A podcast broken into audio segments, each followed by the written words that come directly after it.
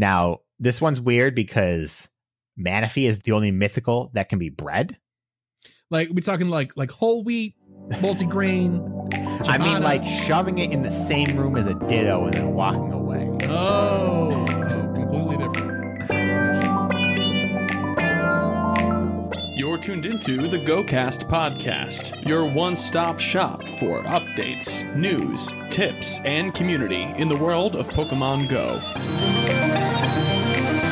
Thank you for listening. Aw, snap. A new celebratory event is coming. Put your hands together for the newest edition of Pokemon Go. We're cleaning up our act during Sustainability Week. Sketch a picture. It'll last longer. And more on this episode of GoCast. Hello and welcome to the GoCast podcast. This is episode 141. It's April 20th. It's another Tuesday evening. Nothing else special about the day. Wink. My name is Chris. I'm your host. And as always, I'm joined by my co-host, Kyle. Hiya. Hey, Kyle. How's it going? You know, it is going, or it just is. It just is right now. Okay. All right. How it's going is how it's going. Great. That's nice to hear. For the sake of everybody's mental health, I'm not going to ask any more prying questions. How about that? That sounds good. Before we get started here, shout out to one brand new patron of ours, Toby Wan, which I love that name so much. Kyle and I, we got a giggle out of it when we were first talking about the notes, and the giggle again just now. That's good value. So thank you. All right, Kyle, we made some goals last week, and it's also been, as mentioned, I suppose, a week. So anything notable happened this week? And then we can talk about goals. I know you've been really busy, so maybe nothing crazy, but anything? Not really. This was a very light Pokemon week due to just some personal stuff going on in real life. I just didn't really feel like playing Pokemon Go, so it just is how it fell. That's fair enough. And so nothing crazy. You didn't get like a shiny, didn't wake up to a tooth fairy shiny underneath your pillow or anything like that? No shiny this week. Oh, okay. All right. I had an okay week. I did a lot of walking again, as I said I would, and I hit several of my goals. I'm excited to talk about that. But outside of the goals, when eggs hatched, I got 3 shinies this week. I got a Magikarp, Yahoo, a Patchrat, Yahoo, and just now during Spotlight Hour, yes, that's right, I actually played a Spotlight Hour, I got a shiny Grimer.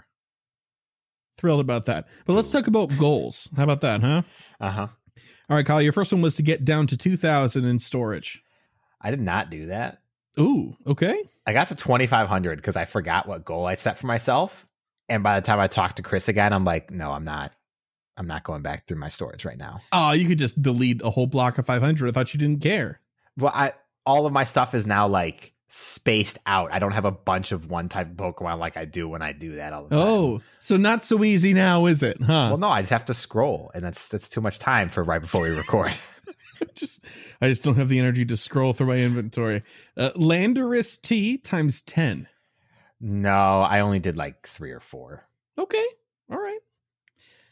Spend Stardust. That was your open-ended, whatever you want it to be goal. Yeah, I spent like 800,000 just before the show. You spent 800K, just put you power up. I don't know, a couple of oddish. I don't know. I maxed out my like 96% Kyogre, who was apparently sitting at level 38. I maxed out 2 Tyranitar's that were at level 35. Powered up a Groudon, powered up my 100% Entei. What else? Powered up a couple of my Rhyperiors that were sitting at like 3,000 CP to 3,600, whatever it was. So just all stuff that I use regularly, but we're not fully powered up. Oh, I maxed out 2 Metagross that I had. Meteor Mash. Meteor Mash? Yeah, there we go. Nice. Bringing that neutral DPS. That's right. ladies and gentlemen, everybody just invite Kyle to your raids. He'll just show up with 6 maxed out Meteor Mash Metagross. Yeah, invite me all to, right, invite me to all finger. Your Grand Bowl raids. Yeah, do it. Please do, because I'm not answering that call. No, sir. Halfway to Best Buddy with Gengar is your last goal. I'm really glad I didn't go ambitious and say all the way to Best Buddy, because that was what I wanted to do. That was in my mind. I got 3/4 of the way, so I did it. Oh, nice. Well done. So 2 out of 4. Not bad for a less than involved week. Like you said, he didn't play too much. So nice. For myself, I wanted to hit at least 1 million experience, and I did do that handily. I did like 1.2 this week or something like that. 50 plus eggs. I mean, like 55. So I did that. Best Buddy Machamp. Tyson and I are best buddies as of yesterday. Yeah. And I've moved on to Quasar, the Rayquaza. Sorry, the Rayquaza? I don't know. I have always said Rayquaza. I mean, I think Rayquaza is correct and Rayquaza is what I like to say. Rayquaza sounds better. And then 300,000 Stardust, and boy howdy, did I blow that one out of the water. I got 400,000 Stardust. So not by much, but enough I get to say that I blew it out of the water. Great. That's a 4 out of 4. Ooh, I win with a perfect score this week by virtue of having time to play, which is an unfair way of framing this. But let's not diminish my own victory here, Chris. Okay, Chris, you got it. Anyway, 2 other little things here. Reversal hit me up in DMs today, and he was like, hey, listening to the podcast, just 2 quick things. First, he had some tips for dealing with Cliff's Aerodactyl. Kyle and I talked about how it was a little bit difficult. So use a Pokemon with Magnet Bomb and have them be like secondary. For instance, the example that he used was a Magnezone. Swap right into the Magnezone right away and then just burn down the Aerodactyl shields from there really quickly and easily. And then the rest of the fight should basically play itself because the rest are kind of easy to build counters around. He also sent me a link to a video of him doing it with 2,500 and under CP for his entire team, which we will link in the show notes.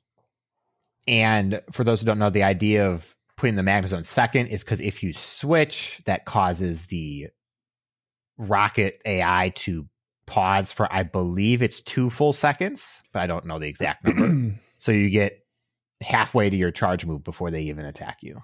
Yeah.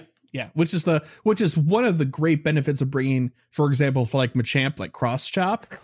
By the time you cast it, though, too, the delay is the same as if you had swapped. So you could spam charge moves. Everybody's familiar with that delay. It's the same with swapping, like Kyle was saying as well. And then additionally, Rev said, hey, when fast catching Pokemon from Incense or Photobomb will stay after being fast caught on the overworld. So we were talking about, we weren't really quite sure what caused them to stay around and what didn't. Apparently Incense or Photobomb will make them stick around longer. That's good to know. I'll have to pay more attention to that then when I'm playing, especially for community days. Yeah. So shout out to you, Reversal. Thank you for the insight. Appreciate it. Okay. I think that's it. And then it's time for the news section.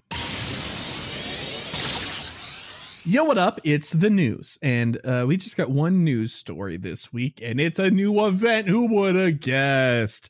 New Pokémon Snap event. Trainers. The New Pokémon Snap celebration commemorates the April 30th release of New Pokémon Snap for Nintendo Switch. In New Pokémon Snap, you'll travel to islands unknown to photograph a variety of Pokémon and create your very own Pokémon photo decks. To celebrate the game's release, how clever, you can enjoy an event in Pokemon Go inspired by this fun method of researching Pokemon ecology through photography. In celebration of the release of New Pokemon Snap on Nintendo Switch, you can look forward to an event inspired by the photography-focused game and the Lental region where it's set. I gotta say, as a big Pokemon fan, not a big fan of how they named this region. Yeah, I don't get it. Like, I mean, I get it, but I don't understand why. I just think of lentil soup. Yeah, that's it. It's intent. It has to be intentional, right? I guess so. Maybe it'll make more sense after we play it, but who knows? I don't know. Pokemon inspired by different habitats in the lentil region will be appearing more often in the wild and in raids. A new avatar item and sticker will be available, and shiny Smeargle will be making its Pokemon Go debut. Whoa, cool. When is this happening? From Thursday, April 29th at 10 a.m. to Sunday, May 2nd at 8 p.m. local time. That's my birthday. May 2nd? It's your birthday? Yes. Cool. So we can hang out after 8 p.m. because I got an event to do. How about that? Okay. I'm working, so... Oh, great. Great. You're not free until 11:30 anyway. Yeah. 9:30. 9:30. True. True. Features include Pokemon inspired by the deserts, jungles, and underwater landscapes of the Lental region, such as Lotad, Cacnea, and Ducklet. What a five-star list of Pokemon. Will be appearing more often in the wild. Smeargle will be appearing in snapshots more often than usual. If you're lucky, you might even encounter a shiny Smeargle. Please note that Smeargle will only appear in snapshots a limited number of times, and while shiny Smeargle will no longer appear after the event concludes, you may encounter one during future events. We'll come back to that in a second. That's worth revisiting. Pokemon inspired by the Lental region like Vaporeon, Meganium, and Trapinch will be appearing more often in raids, and look forward to event-exclusive field research and timed research that's focused on taking snapshots. A camera avatar item and a camera-themed gift sticker will be available in the shop during the event. The new gift sticker will also be available from Pokestops. That's pretty cool. Okay, so shiny Smeargle will be available for the event, and then after the event is over, it will be taken out. We've seen this before with one other Pokemon, and that Pokemon is Meltan. You can make an argument for Ditto, but they didn't guarantee that Ditto was going to be coming back in the future. You can probably make a good assumption that it will, but they outlined specifically for Meltan, and we've seen Meltan, shiny Meltan, come back like twice? I'm pretty sure it's just once. It came back once, so it's been available twice. Yes, correct. Okay, and then they're signaling that'll be the same treatment for Smeargle. Yes. So some people are upset about this, some people don't care, and some people like this. I think the first camp is more vocal than the other two camps combined. Yeah, that's fair enough. Why, if you didn't care, why would you say anything, I suppose? So, Kyle, I'd love to hear your take on this. First of all, what camp are you in? Secondly, do you think there's anything worth exploring with this? And third, do you even care about shiny Smeargle? First camp is I don't think it's that big a deal. Okay. That wasn't one of the camps. So, the is that the third one? Or is that the middle one that you don't care? Well, it's upset about it, okay with it, and... Well, it's indifferent, right? Yeah. So you just, so I'm you're okay with indifferent. It. I just, it doesn't matter. In my opinion, I understand entirely why people are upset about it though. Okay. I don't know. I don't know how much there actually is to say because the people who are upset about it will not be swayed one way or another. They have perfectly good reasons to be upset about it, but that doesn't really change how anyone else is going to feel either. Do you know what I'm saying? Yes. And like it's different in another scenario where you can maybe make an argument or debate back and forth about it. But this is the kind of position where everyone's going to hold firm and no one's going to be swayed. For the most part, when I say everyone, I don't mean 100% of all people. I just mean a vast majority of the people who hold those beliefs. Sure, sure. I'm going to say I'm in the camp that is completely okay with it. And I actually kind of wish they would do more stuff like this where they had limited availability for shinies, because believe it or not, shinies have no pivotal gameplay mechanic associated with them, despite everybody kind of treating them as such. And so to give them special treatment instead of being like, okay, now it's available. Good luck. Whenever it shows up, you can now see it. I kind of like having a reason to be excited about a particular type of event that I would normally not care that much about. Go Snapshot is a great example. While I love the feature, it's not like the thing I do, you know? Mm-hmm, mm-hmm. I like having a reason to be excited about that event that I otherwise would not care as much about. Here's a thought. So limited amount of encounters, it's assumed 5, right? 5. Yeah, I think that's pretty reasonable to assume. Sure. That's just kind of what we expect. It's how many Rotom we got. It's how many they do on community day. So that's 20. I'm sorry, that's 20 because it starts Thursday and Sunday. If it's not a boosted rate, that's not cool. If it's even a perma boosted rate like Chansey, 1 in 70, that's fine. Yeah. But at 1 in, 400 or whatever the higher end of shiny rates are, yeah, that that feels bad for people who do want to try and get shiny Smeargle. I can agree with that. But even if it does have an abysmally low, and that is to say normal shiny rate, I think that my argument still stands for my opinion here. Gives me a reason to look forward and give it another try later. It's not a core gameplay thing. It's whatever. It's just an added bonus. It's a reason to engage with the feature and the event, therefore.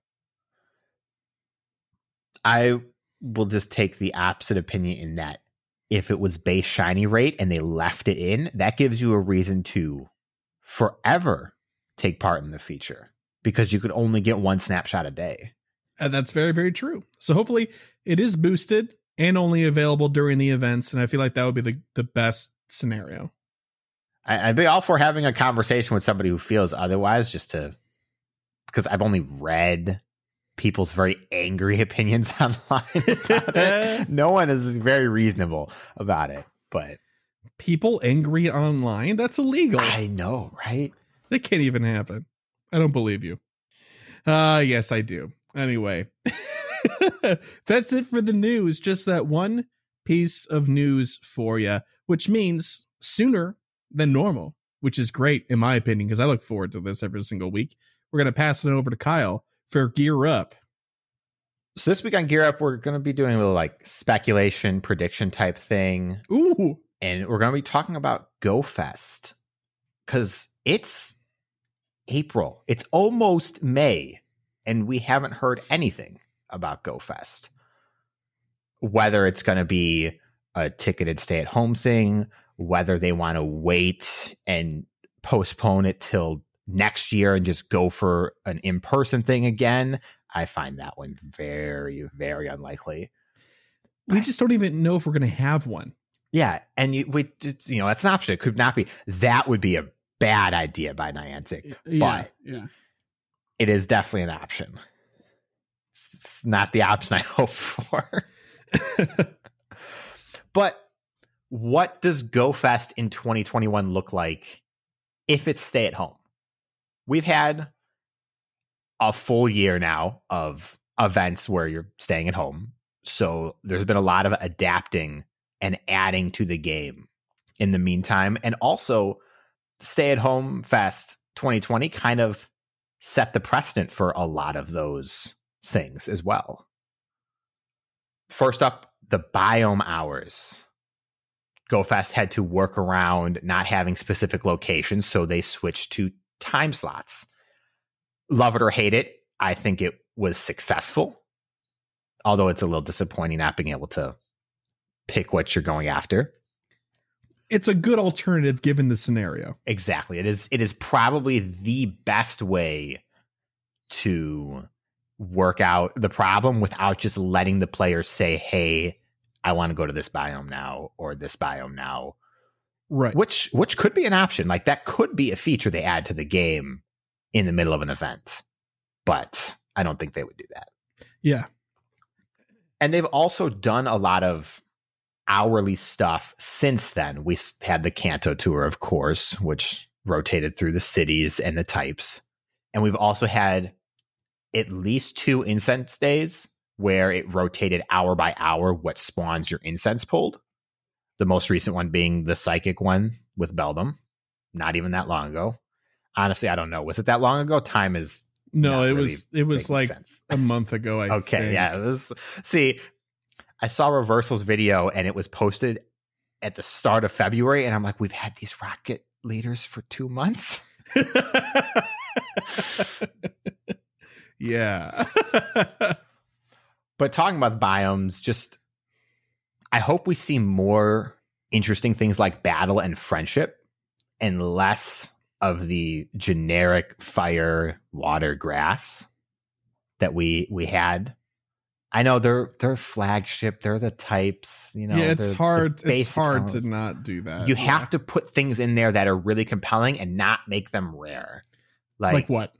Well, last year we had Alolan Marowak, who was pretty great to have in fire, but he was not very common. I didn't see most of my spawns until the second day when all the spawns happened at once. Mm-hmm. Or make something worth catching in water, lots of shelter. Just make it all, not all shelter, but Oops, all shelter. Oops, all shelter. You know, it's like 30% shelter. I'll be fine. You know, something worth catching. I can't think of a grass type that would make it compelling off the top of my head, but you could think of probably some bug types that then, you know, Combi, Sword Stardust, obviously. Oh, yeah, absolutely. But also it's very easy for some like hype picks to sneak in there. Like they're really good at juxtaposing Scyther. And I noticed the optics of Scyther spawns a lot more because it's like one of my favorite Pokemon, right? Yeah. But I think that they do right consistently by some Pokemon at that caliber, you know? Agreed. Of course, this is all made much more complicated because you want every single thing that spawns to be shiny capable. Right. Because you don't want to feel like you wasted your time clicking something when could be shiny. And now, if it was Kanto, it's shiny possible. Yeah. But aside from Biomours, we have something new that we didn't have last year, and it's the collection challenges. You can be sure whenever we get GoFest again, there will be like 12 of them. Just yes. Catch everything, do everything, and it's going to be great. Like, I'm really looking forward to that. Just tick off all of the check boxes, please. All of them. Yes. And of course, it's not going to be a GoFest without special spawns. First things first, the regional. What regional is it going to be, Chris? Or rather, let me provide a list of what I think it could be. Okay. Because I looked through them. I'm like, what's still regional again? You don't think about it if you can't catch it, right? Very true. Yeah, like Corsola, not even in the conversation. I just forget that's a Pokemon so often now because I don't see it and go. True. First off is Sigilyph. That seems like that's a prime one for a GoFest personally. One that's a little less so, Maractus. It was a newer edition. I'd probably lean away from that.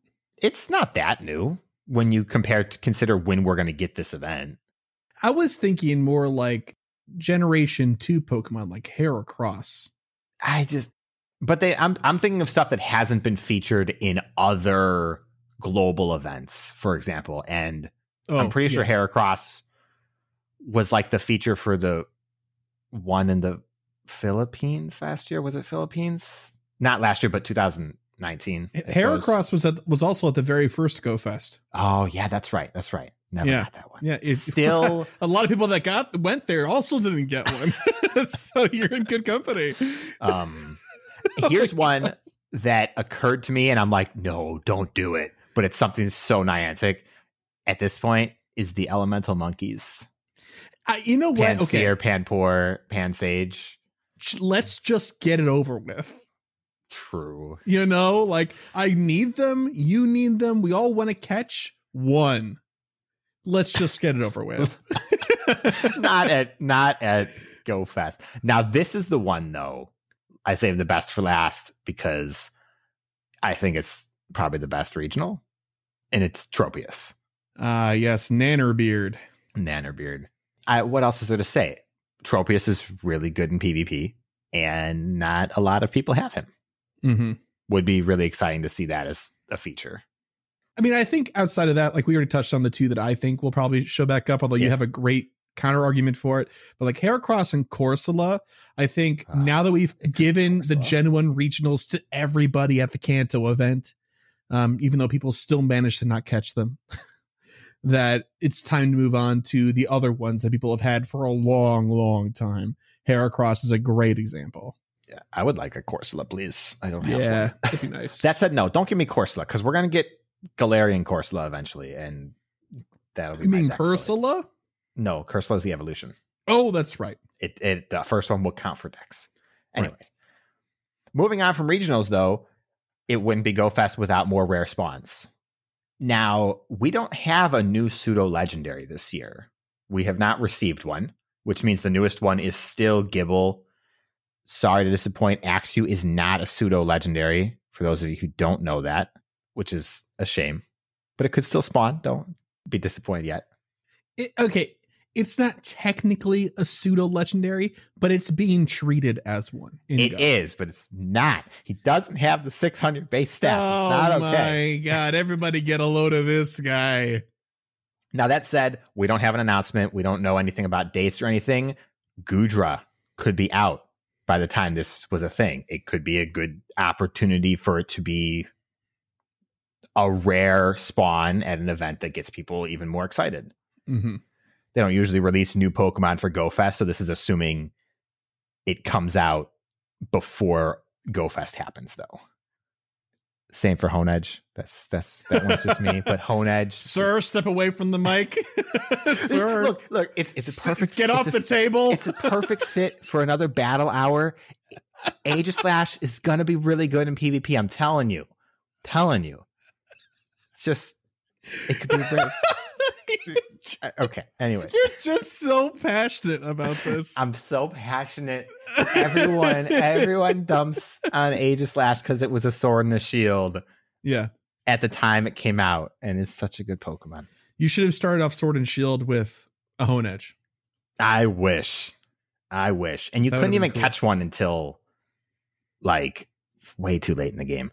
But anyways, yeah. Of course, there's Gibble and Dino. Expect to see those flaunted again, as well as the other pseudo legendaries. You know, Dratini, Larvitar will be around because why not? Beldum for sure.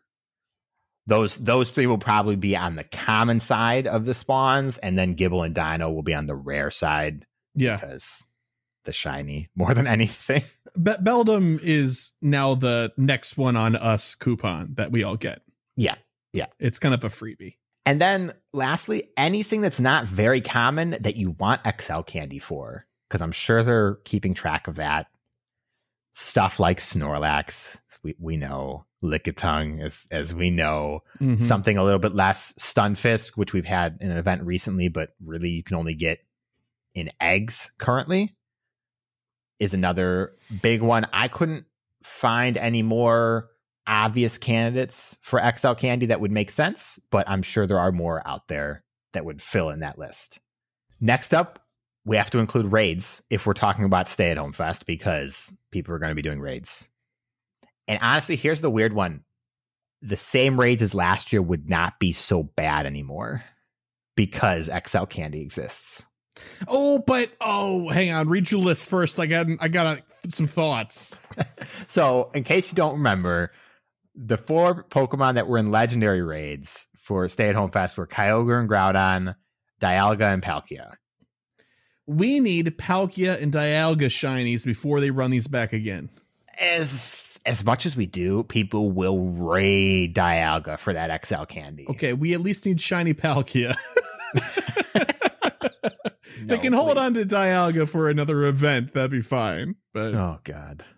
But if we wanted to go for something else, you could also do more PvP focused. I know Dialga is PvP focused already, but Deoxys forms would be a pretty decent idea. Make raids turn over super fast and put all the Deoxys forms in them. That'd be pretty cool. We really only need defense form. Yeah, we only need defense form. Mm-hmm. But if I get one defense form and then I can do like 50 at speed form or attack form. Oh, true. Yeah, I'll take that. You know what? I didn't appreciate that from a speed rating perspective. I think you're right. Yeah. Registeel. Chance for Registeel XL candy for Ultra League. And Cresselia. We haven't had Cresselia in a long time now. I haven't had Registeel in a while either, but... And that's all for the raids. I'm sticking to the legendaries because it doesn't really matter what they put in 3 stars. I really hope nobody goes and raids them. Unless you need it, do one for whatever the collection is. Last year we had Aerodactyl and Chansey. Yeah. Pretty sure I did one of each. Aerodactyl that's a great way to shiny hunt for Aerodactyl, but you see Chansey in so many other types of events. It's like almost not even worth it. Yeah. Yeah. But lastly is GoFest. It's not GoFest without a mythical Pokemon. True. So I got a list of mythical Pokemon. Chris, I want to hear what you have to say. First up is Arceus. No. It's not happening. No. That one's just on there for fun. They don't know what to do with Arceus. He just won't happen. I think they know what to do with Arceus. I think they're waiting for the correct event to come around to feature Arceus for the first time. and then we'll get it 18 more times.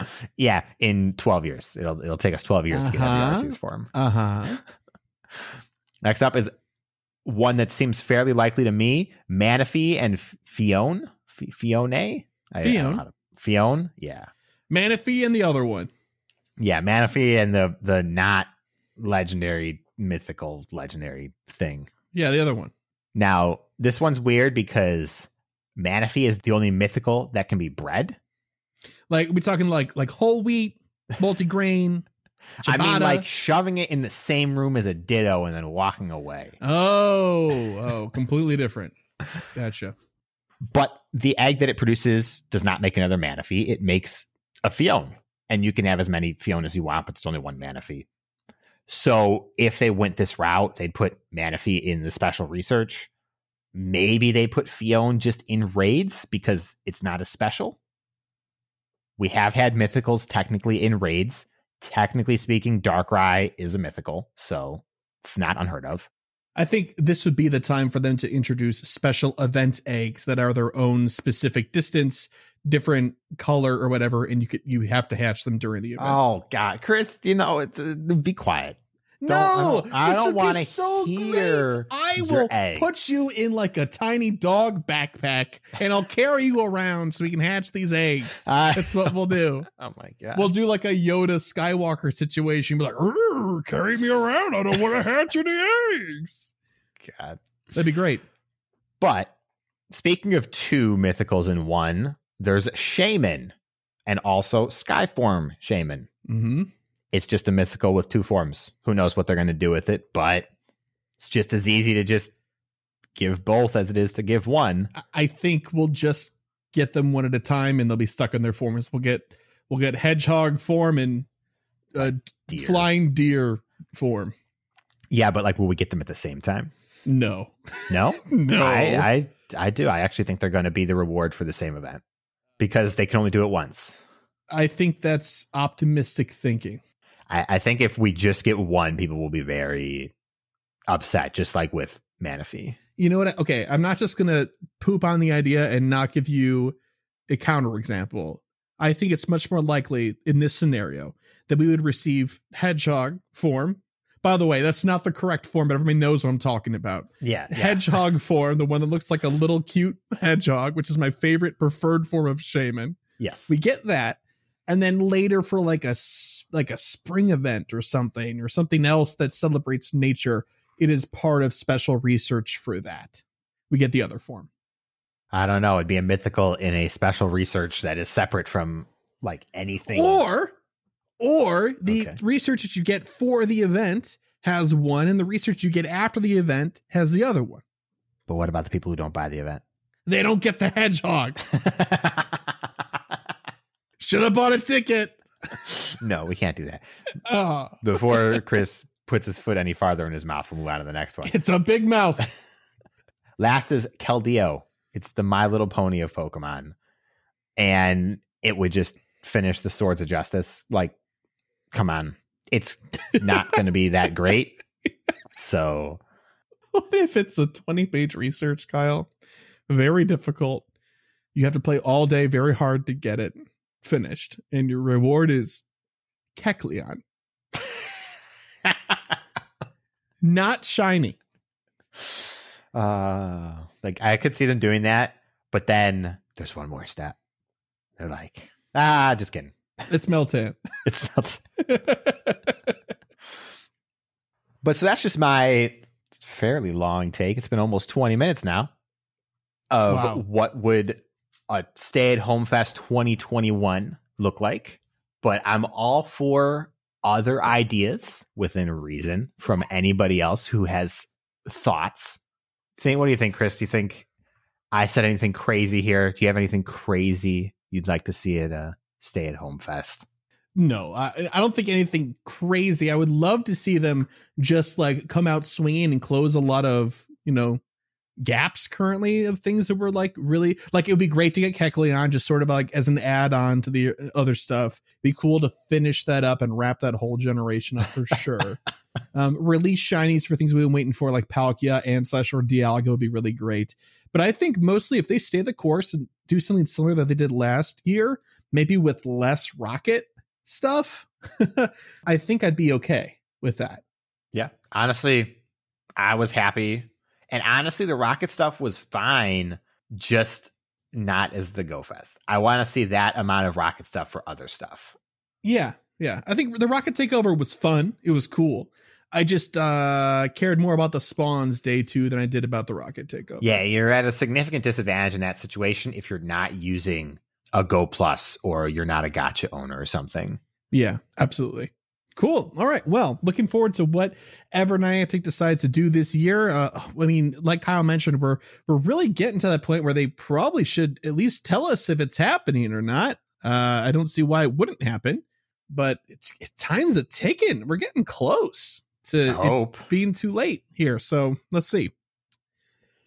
Anyway, let's move along here to the Pokelore. And this week, we're going to be talking about the newest addition to the Pokemon Go available pool of Pokemon, Binacle, the two-handed Pokemon, and Barbaracle, the collective Pokemon. They both also share an additional category of being Kyle's favorite Pokemon. I hate this Pokemon. You sure do, buddy. Binacle's up first. Binacle is a Pokemon that resembles a goose barnacle. The most majestic of all barnacles. It also has the appearance of a hand and arm. The hand, that has quotes around it, serves as its head. Its head is brown with puffy orange cheeks and an orange marking where a nose would be located. On top of its head are three long claws. Its body is orange and a white band is around the middle. Binacle is always found as a pair living in a single gray rock that needed to cooperate with each other in order to survive. It moves by stretching and contracting its bodies and yanking the rock along in a hopping motion. The pair has a tendency of squabbling with one another. When they do, one of them will move and find a different rock with a different binacle to live alongside with. Binacle eats seaweed and washes up on the shoreline. Hang on. The rock is not part of the Pokemon? No, I refuse. I mean, it is, but it's also not. No, it's like a shell. They can leave. No, that doesn't make it. That's so doesn't make any sense when you look at the next Pokemon. It makes just as much sense as like Beldum fusing together or Magnemite fusing together to make other evolutions. No. No, you can break Magneton apart into other Magnemites again. That's fine because it's just the body. There's no rock holding them together. And that they can't just leave the rock. It's like saying Diglett can just get out of the ground and walk away. Maybe it can. I've seen a lot of fan art that would indicate that it possibly could. Okay, but then Barbaracle is like a counter example to this. Now I'll let you read that. Okay, Barbaracle is a bipedal Pokemon with a body that consists of two gray rocks connected by an orange segmented waist. It has four orange arms connected to the upper rock. Its head is brown and resembles a left fist. There are four clawed fingers on top and a clawed thumb on its right cheek. Sounds like a hand to me. Its face is orange with two eyes, but no other distinguishable features. Each arm has a brown hand with a single eye in the center of the palm, four long claws, and a brown band around the middle. Insert Pan's Labyrinth monster sound here.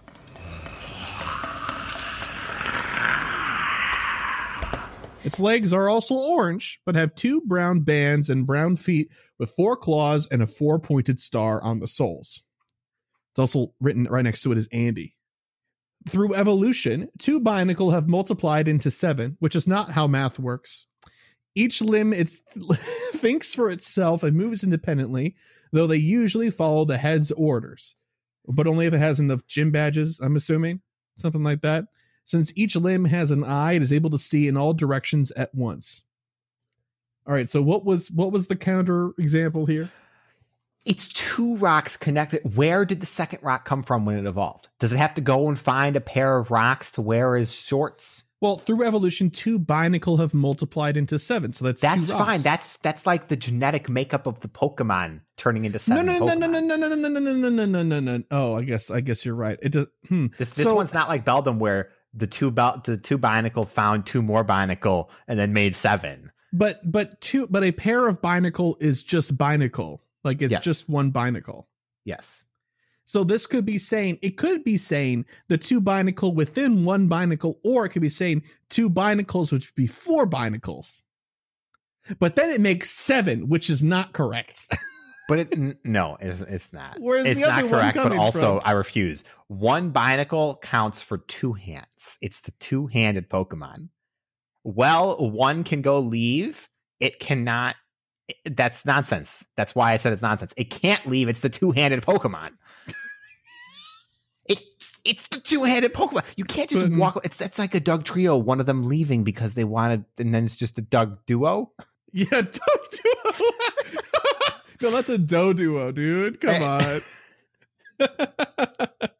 Hey, what did one Binacle say to the other one when they left the rock? What? Bye, Binacle. All right, let's move on to stats before Kyle reaches through the internet and strangles me. Stats include, here we go, nothing exciting. Sorry to spoil it for you. Max CP at level 40, 2675. That's a resounding yikes from the audience. At level 50, 3,025. Ooh, we barely made it. They said it wasn't possible, but here we are. We got over 3K. Now, what could be responsible for this? Oh, probably these stats right here. 176 stamina, 205 defense, and only 194 attack. Yikes. Best moveset, Water Gun Stone Edge, I guess. Those are the only two moves that you could have with stab in both categories. They're not even the same type, but it's a Water Rocks type Pokemon, so... There you go. Have at it. It is not our official recommendation to ever use this Pokemon for anything. Don't do it. But if you're going to, Water Gun and Stone Edge, I guess.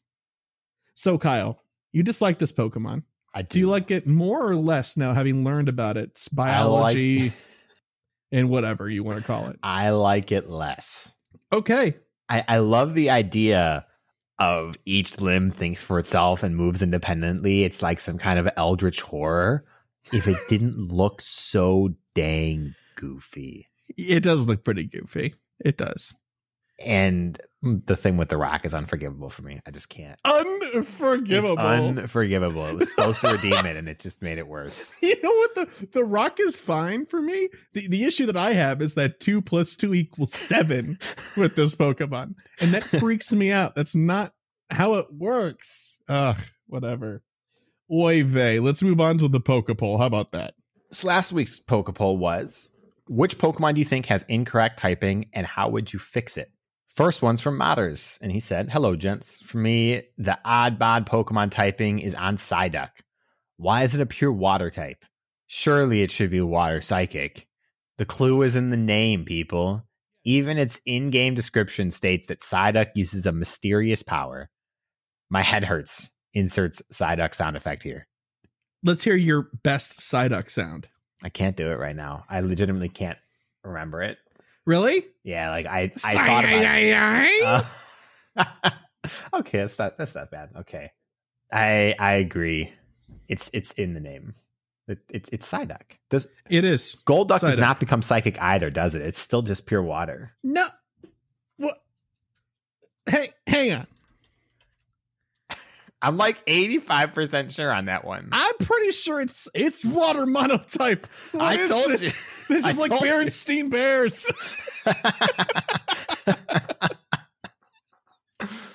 Oh my gosh. I wonder how many people out there just had the Mandela effect occur. Oh, where they're like, gosh. I swear to God, it's psychic. I thought it was too. I mean, I knew Psyduck was like kind of like a weird spot where you're like, it should be, but I didn't realize like Golduck was just as disappointing. Yeah. See, Psyduck would not be so bad if Golduck inherited a psychic typing. It's like Psyduck has these headaches. It doesn't know what it is. It evolves into Golduck. It handles it. Turns out it has psychic powers. That'd be cool. Kappa. I couldn't agree more. The next one's from Boris. Yeah. The obvious answer is, of course, Charizard. Looks like a dragon. Breathes fire like a dragon. Let's face it, it is a dragon. Well, according to the Pokedex, it's not. Not until you go through all the trouble of mega evolving it, and then only one of its two mega evolved forms gets dragon typing. This is a sticking point. It's more of a dragon than Dragonite is. And Dragonite has it in the name. True. True. Although it's somewhat less of a dragon than Gyarados, and Gyarados is not a dragon either. So no, but Gyarados has its own problems that it has flying as a subtype. Exactly. So yeah, exactly. It should be water dragon. Like it's not even a question. That's another flaw here. True. But. True. Next one's from DPhiE250. She said Luxray and Luxio should be dual type dark electric. I think it would make that line much more interesting, and it would help make up for the lack of dark types in Gen 4. 100% agreed. 100%. Honestly, anything that's just mono, like fire, water, grass, or electric, it's not very exciting. There's a handful when I think about it, and that's about it. Yeah, it just, I mean, even from a design alone, it looks like a dark Pokemon. Yep. So, well, this next one is from @Nautix UK. Ditto should be a psychic type, not normal. Came from a psychic type and has the ability to transform, which could be considered magical if it were a real creature. So there you go. I mean, I agree. I think Ditto should be psychic type as well, considering it's supposed to be a failed clone attempt of Mew. So yeah, but on the flip side, it's a failed attempt. Therefore, it inherits nothing. But it inherits the ability to transform. And so it is nothing. Cover your Ditto's your nearest Ditto's ears. You're not nothing. You're special. We love you. Listen. No, I didn't say it was nothing. I said it inherited nothing but the transformation. Oh, so it is not nothing, but it is based. It's next to nothing. No, it's just not Mew. It is nothing of Mew except for the transformation. Ditto, you are beautiful. Don't unique. Put words in my mouth. We love you, Ditto. Don't listen to this guy. Next one's from @SPX_Artifactor. They said, Volbeat and Illumise both have wings capable of flight, but aren't part flying type. They are also categorized as fireflies. You know what? You got me. That's good. Yeah. Yep. Bug flying? Why not? Yes. This one does not make sense to me either. Now, here's the thing, though. I think that there are certain typings that imply certain things. So like bug kind of implies the ability to fly, even if it's not true for all things that are just mono bug. Like Parasect is a good example. But when it gets a flying type, it is emphasizing its prowess in flying, like a Yanma or a Scyther that can't learn fly. Never mind. This line of thinking is very quickly dying. So. But Scyther does know fly, is a flying type, and it doesn't know fly. It's like right, he's got wings. I can see him. This next one's from @FellFromFiction. Porygon line should at least be part electric since they're made of computer code. Yes. Write it down, publish it. We agree. 100%. Oh, they'd be so much more interesting if they weren't normal type, or just they weren't pure normal type, I suppose. Yeah. Next one's from @Ficklon. They said Flygon should be bug dragon and have the Sandstorm ability instead of the ground type ability. Sandstorm is from the main series, of course. I 100% agree with this. I think having a bug dragon like this would be really sick. And I think it's kind of rude that it changes from Trapinch to Flygon and then loses its bug typing. Yeah, it's hard to argue there. Flygon is a kind of a weird Pokemon. Obviously, that's a bit of a weird Trapinch history. Isn't bug. Yeah, it's just ground, isn't it? Just ground. It's the ant Pokemon, though. The ant pit Pokemon. Yeah, it's a travesty. I think Flygon should be bug type. I think Trapinch should be bug type. It should have bug types all the way through. The Bravo looks like a dragonfly. Like, come on. Let's make it happen. Come on. Yeah. Well, we also got a few email responses here, and this first one is from Simon. To answer this week's Pokemon poll, I have a few thoughts.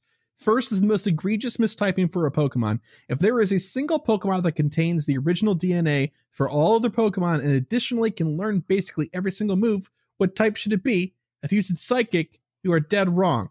Wow, hot take. So Mew should be every type of Pokemon, but that is not realistic without breaking the game. So instead, Mew needs to fall back on being normal. That's right. Normal. Now let the outcry begin. Get out. I can hear people lighting their torches and sharpening their pitchforks outside right now. But to be a bit more serious, one of my pet peeves are normal type Pokemon that have a very significant number of fighting moves. This is great already. What is the difference between a normal type Pokemon and a fighting type Pokemon? Their moves. So take your Vigoroths, Kangaskhan's, Ursaring's, and many other with a bunch of fighting moves and just flip them to be fighting. If they are significant fighters, do what is right or make them even normal fighting. You know what? I can get behind that. Something like Ursaring definitely should be normal fighting.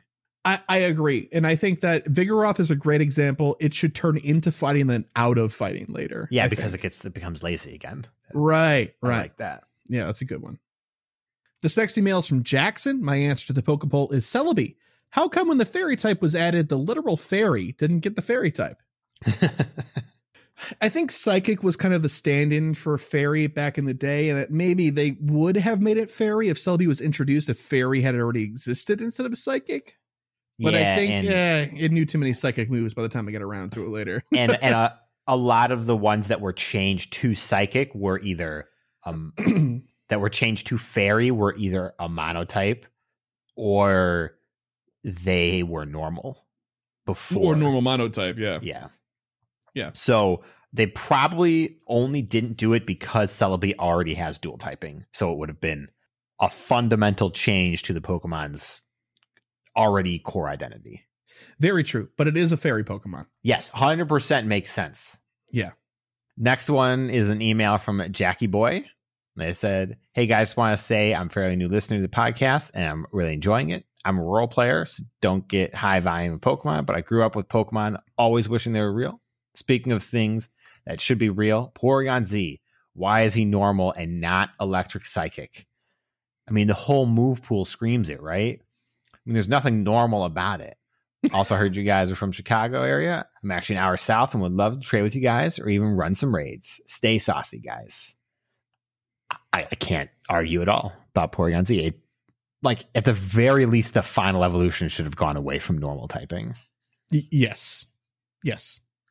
I agree. I mean, electric psychic is a great like posed solution, but I would settle for electric only in this case. It's so boring, but still better than normal. It is better than normal. Yep. And once we're back into normal time here and we can actually go out and start doing things, we'll start doing meetups downtown Chicago again, and we'll mention them. So if you ever want to come on up, we'd be happy to have you. Thanks. And our last answer is from Wang J. Chen. Hello, Dark Ghost type Kyle and Bug Fairy type Chris. This is Dark Normal type Wang J. Chen. There are three Pokemon I would change typing on, all for the same reason. Their final form branches into two different Pokemon. First is Politoed. Poliwrath is this cool water fighting type, so why can't Politoed be a mud boy, water ground type? That's true. That's a great question. Is Politoed mono water? I believe it's mono water. Oh, yeah, I agree completely. Yes. Next, it has always seemed pointless for both Slowpoke evolutions to be water psychic. Since it is attached to a shelter, it should become ice psychic. Yeah. I could see the argument for that. I can see an argument for that. If anything, it would become water ice, though. Cloyster is water ice. Isn't Slowpoke water psychic? Yes. Yeah. I guess that's a hard one. That's a hard one, but I understand where it's coming from. Galarian Slowpoke is psychic monotype. Ugh. Interesting. Finally, and second importantly, is Blossom. Blossom looks like the antithesis of the others in its line and should be a grass fairy type. I mean, don't Blossom and Whimsicott just look like cousins? Fair enough. Yeah, I can get behind that. The reason I said second importantly is because halfway through typing that there was Pokemon whose typing I've always wanted changed. Electivire should be an electric fighting type. I love fighting types, and he looks like a bruiser. And along with DPhiE250's suggestion, it would be an extra shot in the arm to electric types. True. Writing this from the home of Generation 11, this has been Wang J. Chen. Nice. Those were all really great suggestions. This has been one of my favorite questions we've asked. A lot of these are very obvious, but some of these are very fun, though, too. I love the bug typing and Flygon argument, talking about Psyduck, and I can't believe I didn't know that Golduck was mild water. I feel so dumb. Effect. Yeah, but anyway, thank you for all of your responses. So this week's Poke Poll is, what is one fundamental change to Community Day that you would make to improve the recurring event? It is such a hard question. Really? There's one easy answer. Oh, okay, go ahead. What's your easy answer? Bring back extended lures. Yeah. Well, that's kind of cheating, though, because that's going to happen. Like, there's no way it makes them more money. Yeah, I suppose it doesn't qualify as a fundamental change. Yeah. To talk about this, I need to break down what the fundamentals of a Community Day are. It's got one featured Pokemon. It's boosted for the duration of the event, which in is spawns usually 6 hours. Currently. And in shiny rate. Yeah. In spawns and shiny rate. There is a feature that is also boosted, rotating between catch experience, hatch distance, and Stardust. And that's it? Really? I mean, there's special research tasks all change to be about that Pokemon, and sometimes they change the egg pool. Yeah, okay, that's fair. Yeah. It's okay, so maybe this is going to be a weird one. Make the rewards for those special research and stuff, encounters with the Pokemon, not have the same floor of IVs as default. Ooh. So that it's make them more likely to have a PvP IV. Make it weighted in such a way that it's not guaranteed, but it's more likely. It would be more compelling because nobody wants to complete the research or the raids when those are a thing. Like, you remember when Ralts was in raids for that one day? Everyone was like, what? Yeah, that's true. That's true. But counterpoint, do you really need more chances to do that? Isn't it better to have, because then you could focus tasks if you wanted to have one that had better IVs that weren't PvP IVs, because you have so many other opportunities out in the wild because they're everywhere to get a good PvP IV otherwise. But what if it's a weather boosted event? Just well, then example. You should just go home, you know? You're just done. But that said, I have definitely done an entire Community Day and not gotten one that's even remotely close. I've never had that happen. I don't know. I don't know. That's an interesting one. I think for me, the fundamental change I would probably want to see most is seeing more evolved forms of the featured Pokemon available in the wild. I understand that, Weedle Community Day was focused on Weedle, but I would have loved to see a bunch of Kakuna and a bunch of Beedrill as well. Yeah, because a lot of those things work well with like the catch bonuses for Stardust and stuff like that. It synergizes well. And also seeing shinies of evolved forms, even if it is something like a Kakuna, would feel good. Mm-hmm. I think that'd be fun. I can get behind that. Yeah. But anyway, dear listener, if you have an answer to the question, what is one fundamental change to Community Day that you would make to improve the recurring event? You can answer the question when we post it on Twitter, or if you are a patron in our Discord, we have a channel set up just for this. So please answer in there. You can also send us a voicemail to 262-586-7717, or you could send us an email to mail@gocastpodcast.com. But before any of that mail-related stuff, we're going to pass it on over to Fish and DPhiE for the PvP corner. And this week, they asked a question of their own, and it got a lot of really interesting conversation going on social, so thanks to everybody that participated on there. But they're going to be doing a deep dive, in addition to other things, of course, on which Pokemon you wish was more viable in PvP. So over to you.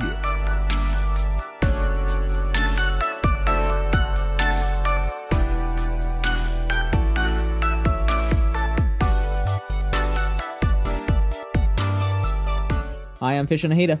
And I'm DPhiE250. And this is PvP Corner, the PvP segment with the spiciest picks in all of Great League. DPhiE, what's going on in PvP right now?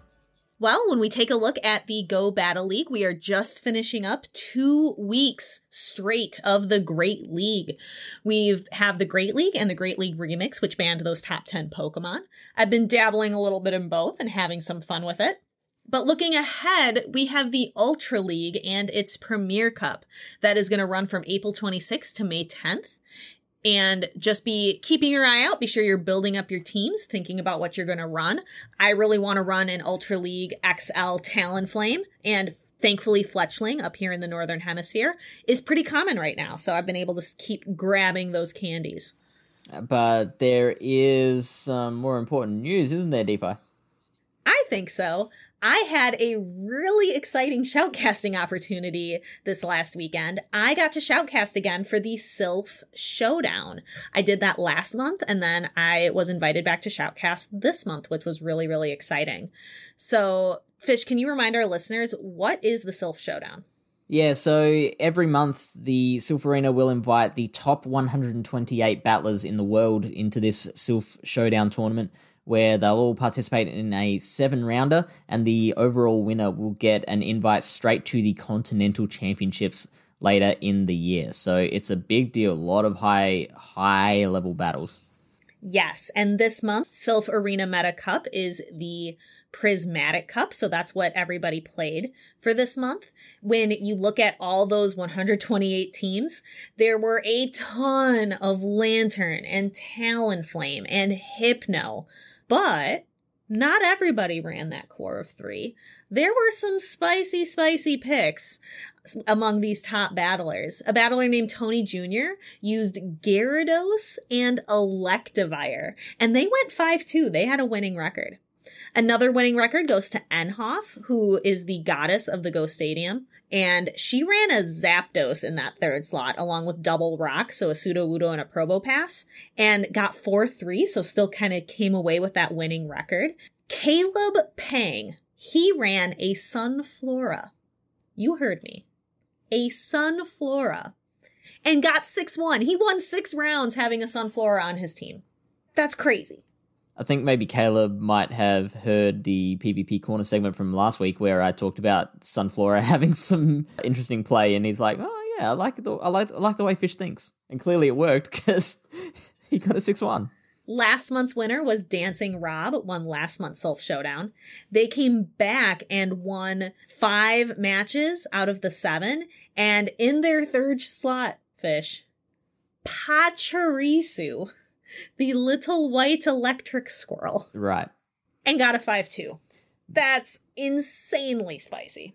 The overall winner was a very accomplished battler named Dunebug, who ran not quite as spicy a team, went with Lantern, Sunny Castform, Hypno, Snorlax, Noctowl, and Gliscor.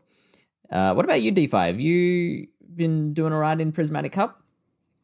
I have. I'm having some losses, but I'm having a lot of wins, and it's thanks to the crab, Crawdont. I now have, if you remember my sad story from last week, my Crawdont had the wrong move. I'm kind of stuck with it. So I built 2 PvP Crawdonts. One has Waterfall, one has Snarl. And I've been using them in a couple different tournaments. So like one tournament, I'll run the Waterfall one tournament, the Snarl one. And I'm just kicking butt and taking names with both. Just total crab dominance. And I am pleased. Just from one tournament running Crawdont, my spice index went from a 14 to a 22. With that, let's move to our listener question, which is from Greninja Muffin, who says, "Hello, DPhiE and Fish. I'd like you to critique my team for General Great League. This is on my level 30 account, which I started about a month ago, so please take that into consideration. I currently lead with Parasect, with Fury Cutter, Cross Poison, and Exezzor. I then have a Simipour with Water Gun and Surf, and Marowak with Fire Spin and Shadow Ball. Thanks in advance, Greninja Muffin." All right, Greninja Muffin. Your team has a couple issues. Mainly, it lacks coverage, especially against some of the most common Pokemon in Go Battle League. You don't have anything on that line of 3 that can beat an Altaria, a G-Fisk, a Pelipper, a Drifblim, some of the most common Pokemon that you're going to run into in Great League right now. So we are taking your level 30 status into account. The problem is your opponents aren't going to care what level you are. So we do have to be a little ruthless with this. We'd recommend replacing the Simipour with Politoed. Politoed has the Mud Shot and Weather Ball, which is a lot more damaging overall than Water Gun and Surf. And if you can second move it, giving it Blizzard will enable you to beat those Pokemon that DPhiE mentioned above, Altaria, Pelipper, and Drifblim. Galarian Stunfisk, you'd just want the Weather Ball for, but yeah, it does a really good job against Stunfisk there as well. We would also suggest giving a second move to that Marowak to give it Bone Club so you can successfully be able to bait moves. So that means you build all the way energy up for the Shadow Ball, but then throw the Bone Club, trying to get your opponent to shield. And being able to kind of burn through those shields really is going to help your Alolan Marowak, and it'll allow it to actually land those Shadow Balls. So Fish, are you ready to do our deep dive for this week? I'm ready. Then let's do it. So our deep dive, we had the official GoCast podcast Twitter account. We asked them to put out a tweet, PvP Corner question, which Pokemon do you wish was more viable in Pokemon Go PvP? So we wanted to take a look at some maybe favorite Pokemon, some maybe a little less loved Pokemon in Go Battle League, and talk about them and hype them up a little bit. What we did is we took the core meta of Go Battle League. So in Great League, it's the top 50 Pokemon. In Ultra League, the top 35, and in Master League, the top 27 Pokemon. And we're kind of matching up some of these picks you suggested up against that core. Now, we got so many great suggestions. We don't have time to talk about all of them, but thank you so much for responding to the Twitter question. If you're not already following GoCast Podcast on Twitter, please do. So the ones that we were able to pick out, we picked out our absolute favorites, the cream of the crop. The first one is Dunsparce from Pidgegrabber. And Dunsparce is something that I've been saying, like DPhiE says with Lopunny, Dunsparce is also one move update away from being amazing. It's got some pretty solid bulk, and it's already got two great charge moves in Rock Slide and Drill Run. It does fall down a bit with the fast move. Now, its two fast moves are Astonish and Bite. Astonish, genuinely terrible. Do not bother with Astonish. But Bite, I think, is a little bit underrated. It has low energy generation, but it's high damage. So it's one of those Pokemon that if you do use it, you're generally just looking for fast move damage. If you run Bite Dunsparce, it will beat all of the ghosts in the top 50 of the Great League. It'll also beat all of the Psychics except for Medicham and Defense Deoxys, who are running that counter damage. And if you're in the 0-0 shield scenario, it'll win 42% of those matchups. So, I mean, it's less than half, so not great. But then if you've got a shield advantage, if you can work it so that your Dunsparce is left in the battle with one shield and they have none, then suddenly you win about 60% of those matchups. So that's a big difference. All right, I'm on team give Lopunny a better fast move. I can be on that team for Dunsparce too. Awesome. Glad to have you on board. Here's your membership card.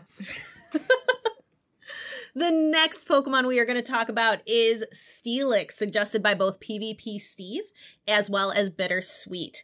Steelix is a super tanky Pokemon, even tankier than the G-Fisk. I remember running Steelix during Kingdom Cup, during Boulder Cup, playing with it, playing against it. And Thunderfang is really fun. It, like, as a fast move, just visually, it lights up the screen. It's a very fun fast move animation. And it crushes your water flyers. So it'll crush Pelipper. It'll crush Gyarados. Dragontail, if you run that on your Steelix, it does a little bit more damage than Mudshot does on a G-Fisk, so it allows Steelix to have a few more farm down opportunities than G-Fisk does with its Mudshot. Altaria Ego says Blastoise, which Blastoise is kind of left behind because of the powerhouse that is Swampert, but Blastoise can do some great things in its own right. So Blastoise works best in the 0 shield scenario, like Dunsparce, and it's tanky enough to survive a Leaf Blade from a Tropius, which Swampert could not even dream of doing, and then KO the Tropius with an Ice Beam and a few Water Guns. So it has that kind of play there. In Ultra League, in the Zero Shield situation, it does most of the same things that Swampert does, but a bit better than Swampert, including beating other Swamperts. So it's got a lot of better play in the Zero Shield than the Swampert that you're probably using at the moment. For example, the XL Talonflame matchup, Swampert actually loses that one, but Blastoise does not. Interesting. Another Pokemon I think is really interesting is Jacket K suggested Ladian. Now, Ladian is a bug flyer, so that means it's going to destroy any grass type in that core meta, except for Tropius and Abomasnow. Tropius having that Air Slash damage, Abomasnow having the Ice type damage. But it beats, because it's a bug, it'll beat Obstagoon, Scrafty, and Umbreon. And also because it's a bug, it'll beat Cresselia, Hypno, Defense Deoxys, and Medicham, which are all psychic types. It has wins against these really good Pokemon. It double resists fighting moves. So I think Ladian is definitely a spicy little pick out there.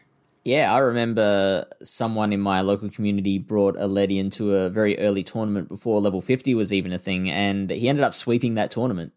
So I'm painfully aware of how good Ledian can be. Next, we have Yeah, That Seems About Right, who says Greninja. And Greninja is something that I don't think we need to give much treatment to. I think it's already just good on its own. In the one shield, straight one shield, no doing anything fancy to try and flip matchups. Just straight up, head-to-head, it will already beat staple Pokemon such as Alolan Marowak, Talonflame, Frostlass, Galarian Stunfisk, Mew, Haunter, Bastiodon, Whiskash, Sableye, Jellicent, Drifblim, Hypno, both Shadow and Regular, Mandibuzz, and Munchlax. That's a big list. And that's just, from a standing start. If you give it a 3-bubble energy lead, suddenly that list grows to 27 out of 50 of the core meta Pokemon. So obviously too many to list here, but if you want to look that up, that is a good solid list of wins. You can use it as a safe switch. You could also use it as a lead, and if you lose that lead, you can build a bit of energy before switching out, and that will enable you to kind of swap back in later and surprise a Pokemon with your charged up Surf or Night Slash. Or you can also use it as a closer, because you might want to run Hydro Pump on it instead of Surf. In the 1-0 shield, if you're running Hydro Pump on your Greninja, it will win 32 out of 50 matchups in the Great League.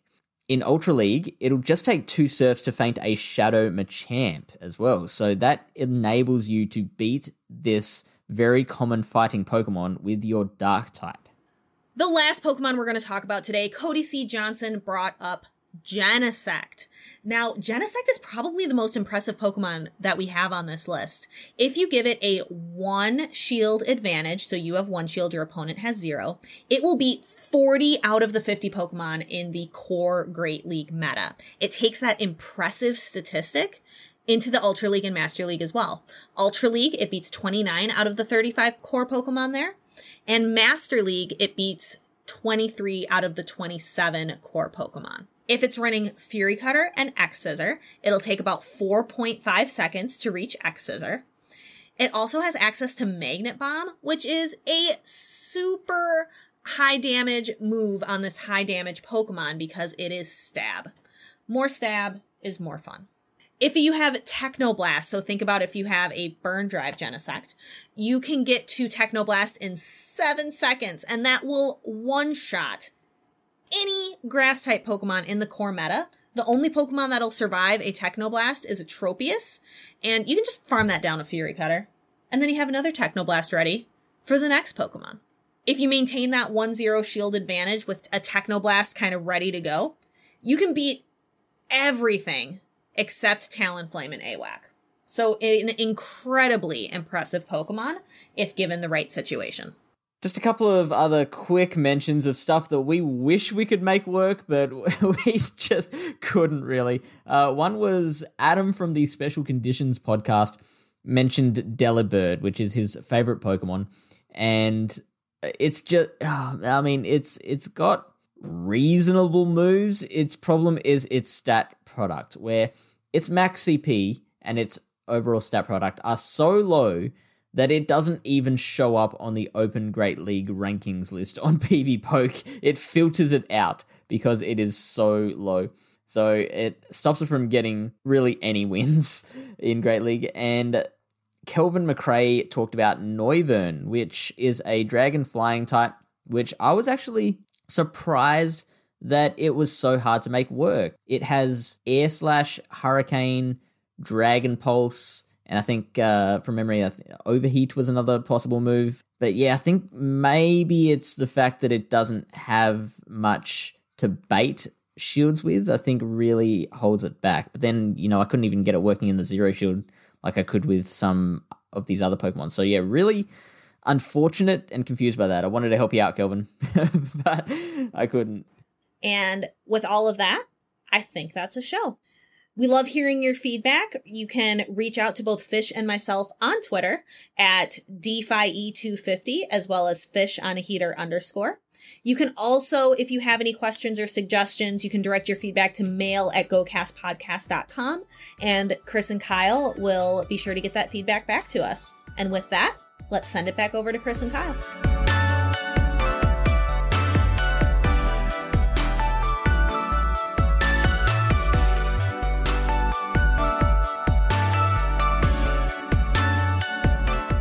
Thanks, Fish and DPhiE. Appreciate you as always.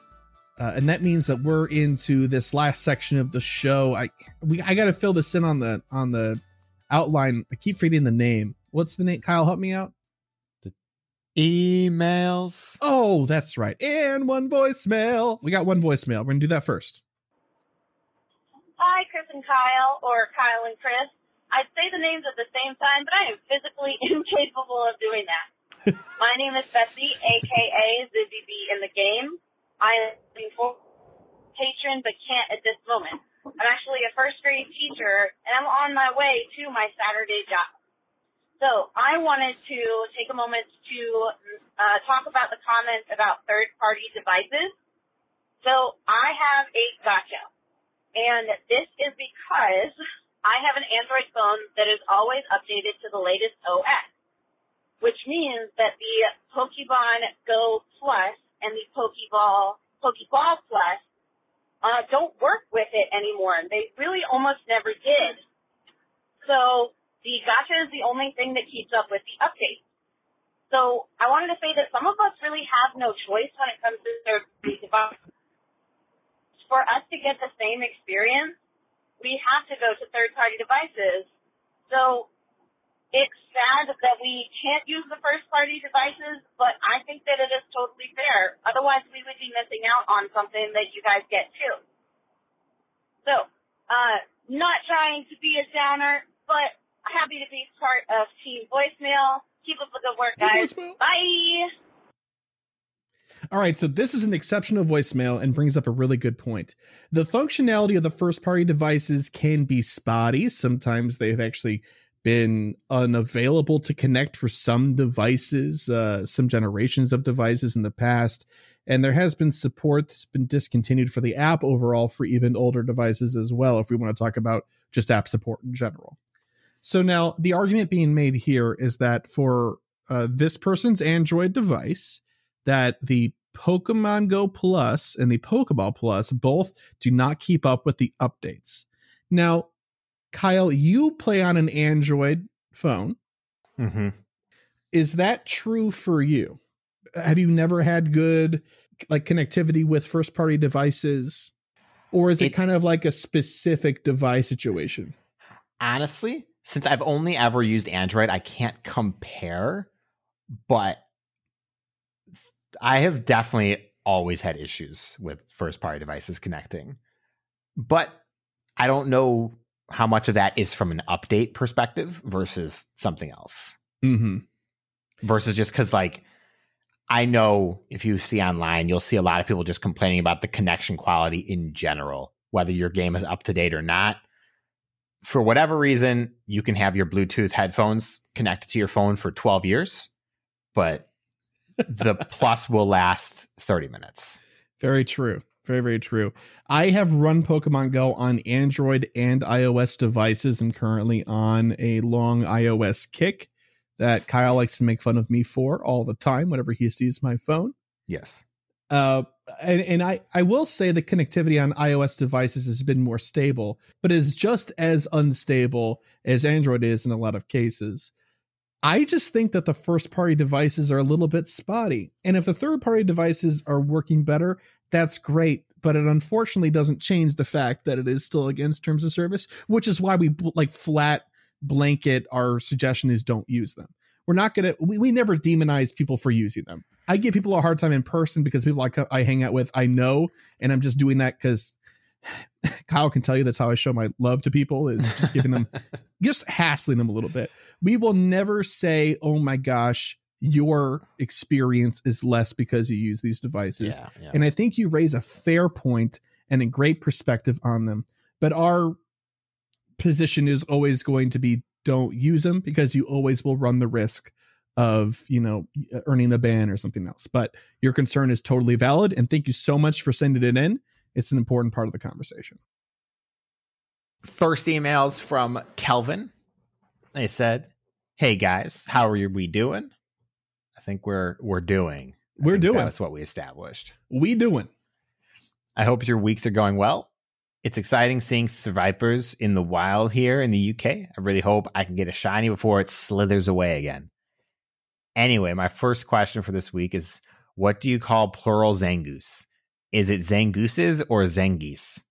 I have full trust in you two to come to a conclusion with this. My second question is regarding phones. I'm due to upgrade in the next few months, and I'm not sure what to go for. My phone is 90% of the time on Pokemon Go, and I'd like it to have a good camera. So what are your suggestions? I've always been one of them iPhone people, but I think I'm ready to make the change. I'm kind of having a break from the game this week. I'm still sending all of my gifts out every day, but I only really shiny check when I get the chance. I hope you guys have a good week. Kelvin, a.k.a. Kelv Cooks Custard.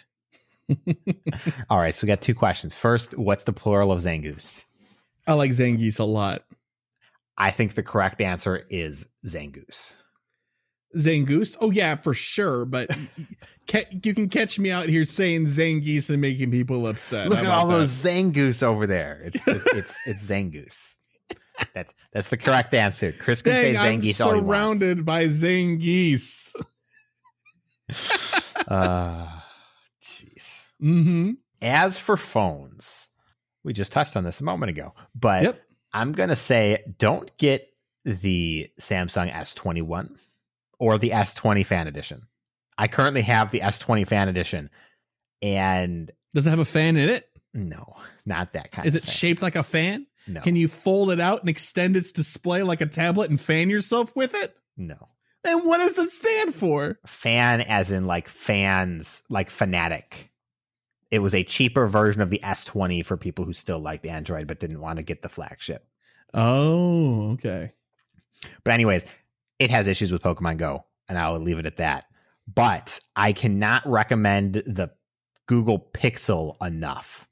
Whenever I replace my current phone, I'm going to go back to whatever flagship Google releases for the Pixel when that time comes. Mm-hmm. There are some really good selling points for either. And I think, honestly, it comes down to what's most important to you. I can speak from both perspectives, although my Android perspective is very out of date. So I'll rely on Kyle's opinion, which he just gave, which is great. I really like iOS devices for phones. I've gone the Android route in the past before, and it got just really complicated. I enjoyed kind of the simplicity of iOS devices. Here's the thing, is that Pokemon Go is a battery draining fiend, regardless of what type of phone you have. Every single time I get a new phone, I buy a battery case for it because I play Pokemon Go so much. Yeah, that's fair. I just keep a giant brick of a battery with me wherever I go. I have both sometimes. You've been there when I've had to use both on, especially like GoFest days, when it's like the last couple of hours and we're all huddling around our one friend with a backpack that has the one battery that's left and we can't leave because we're on a little extension cord leash from them. Yeah. But the thing is that I think iOS offers a really great level of stability that you can rely on, but you can get like enhanced frame rates from some of the new Android devices. There's a bunch of really cool things you can get from them. Also, I'm pretty sure across the board, Androids tend to have larger built-in batteries, mostly because iPhones try to have the sleekest possible design. So I think that's a pretty significant feature if you care about that. Yes. So this conversation is less about the phones from a Pokemon Go perspective and more about the phones in general. I mean, the first thing I look at when I get a new phone, or at least for the last like 5 years, 6 years, was how's the battery life? Because I'm going to need it. Yep. Yep. So I just buy battery cases and deal with it. The camera quality on iPhones are exceptional. Even the consumer grade ones are very good as well. Android boasts some very strong cameras as well, but those are usually on the high end models. Mm-hmm. So kind of depends on how much money you're looking to spend there, Kelvin. But anyway, thank you for the email there, Kelv Cooks Custard. This next one's from Getsu Fractal. Hey, Chris and Kyle. Thanks for the great show. Well, thanks for listening. I'm listening to you talk about Fast Catch and how the Pokemon can be tapped on again. I've noticed that normal spawn Pokemon will Cloud Poof if I tap on them again after Fast Catching. However, other spawns such as Smeargle, the Daily Personal Lure, and Instant spawns behave like you described. Even if they have been caught, tapping on them will allow me to interact with them again. So I try to pay attention to Instant spawns and treat them differently. Also, if I'm not walking, I keep track of which ones I've interacted with because they turn towards your avatar on the map. Very true. These are great, great tools for those of you that also fast catch. You should listen to these tips. It's great. By the way, my catch of the week is a shiny Spinda, a very lucky catch for me since I've only caught 45 total. Thanks again for the best Pogo podcast. Aw, thanks. Getsu Fractal. Nice catch of the week. I'm very jealous. Yeah, that's pretty great. Oh my God. I can't remember the last Spinda research I got. It was a while ago. The task is difficult. It's always hard. And it's also not common. Like it's a very rare task. Sure is. Sure is. Thank you for the email. Appreciate it. Next email is from Joshua. And he said, hey guys, I'm late on this, but I had to share this memory. This was the first Friday after the game released.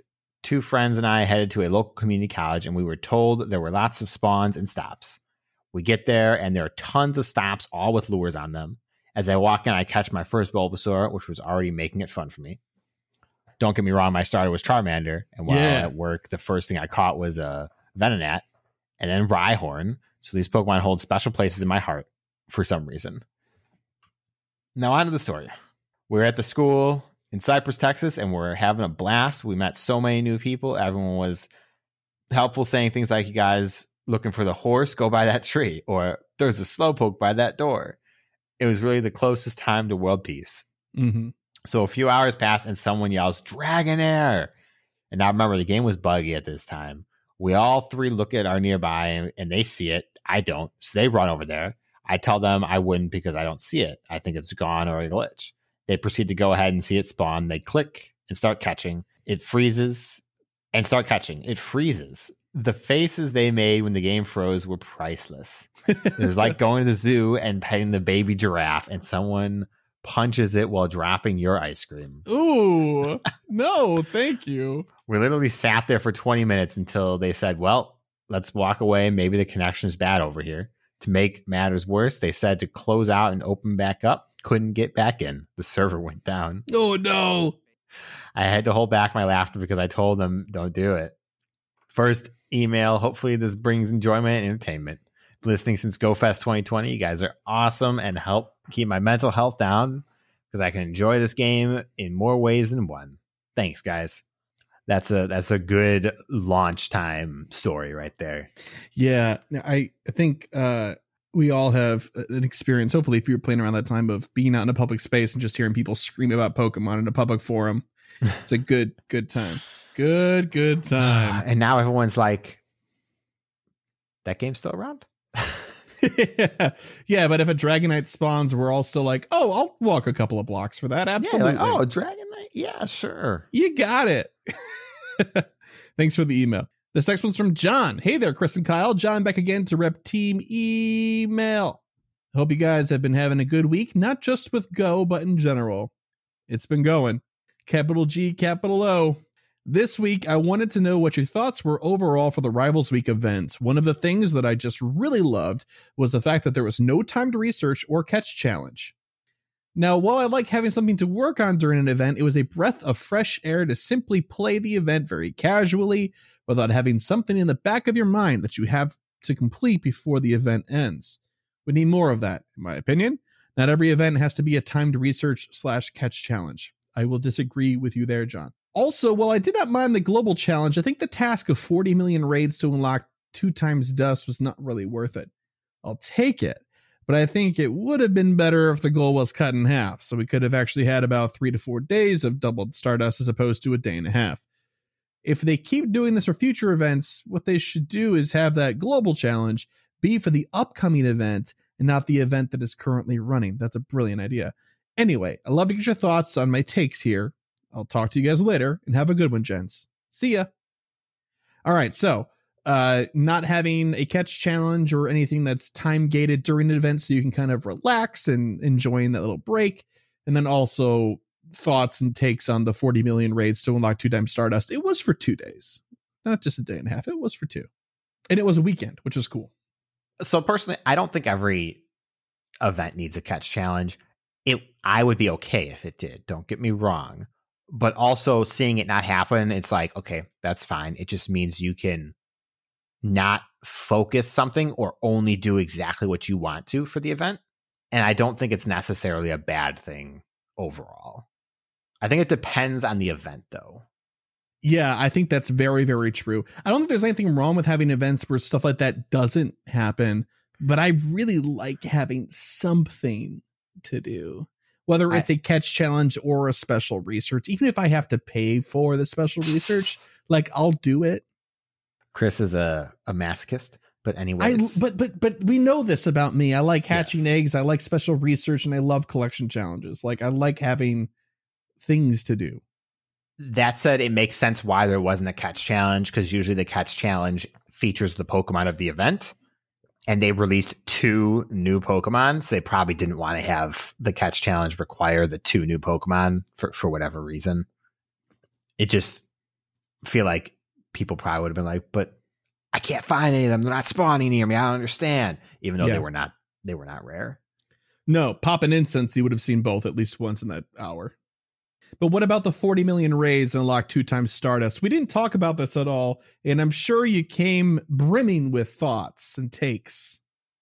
So I'm firmly in agreement with John here. This is exactly how I think it should have been. Or even not for the next event, the next week. Here's a week-long event. Finish this over the course of a week. You get this next week when there's no event happening. Makes use of regular spawns from the season, but gives people a reason to keep playing, because 2x Stardust for a whole week. Yeah, people are going to do that. That's true. That's true. And or conversely, 40 million is just way too many. I think. I don't think so. I think it's too many for the course of what was the event was only 5 days, wasn't it? Was it a week? No, it was from a Tuesday to a Sunday. So it was 5 days. That's too many raids for 5 days. I think full stop. I disagree. Everybody that says that, I'm gonna pick this bone. Everybody that says that is just literally armchair philosophizing about this, because we don't know what the average amount of raids are for a week. I would believe it if they said 40 million raids happens every 5 days on average. That's probably where they got the number from. That's the problem. If that is the number, that means we were never destined to beat it. 40 million needs to be the average for like 2 to 3 days for this to be a reasonable number. But that's with people not focusing on it. If you then focus on it and people that normally do 1 or 2 raids a week suddenly do 5 or 6, you're tripling that number from somewhere else. And so 40 would then be easy to do. I mean, I think that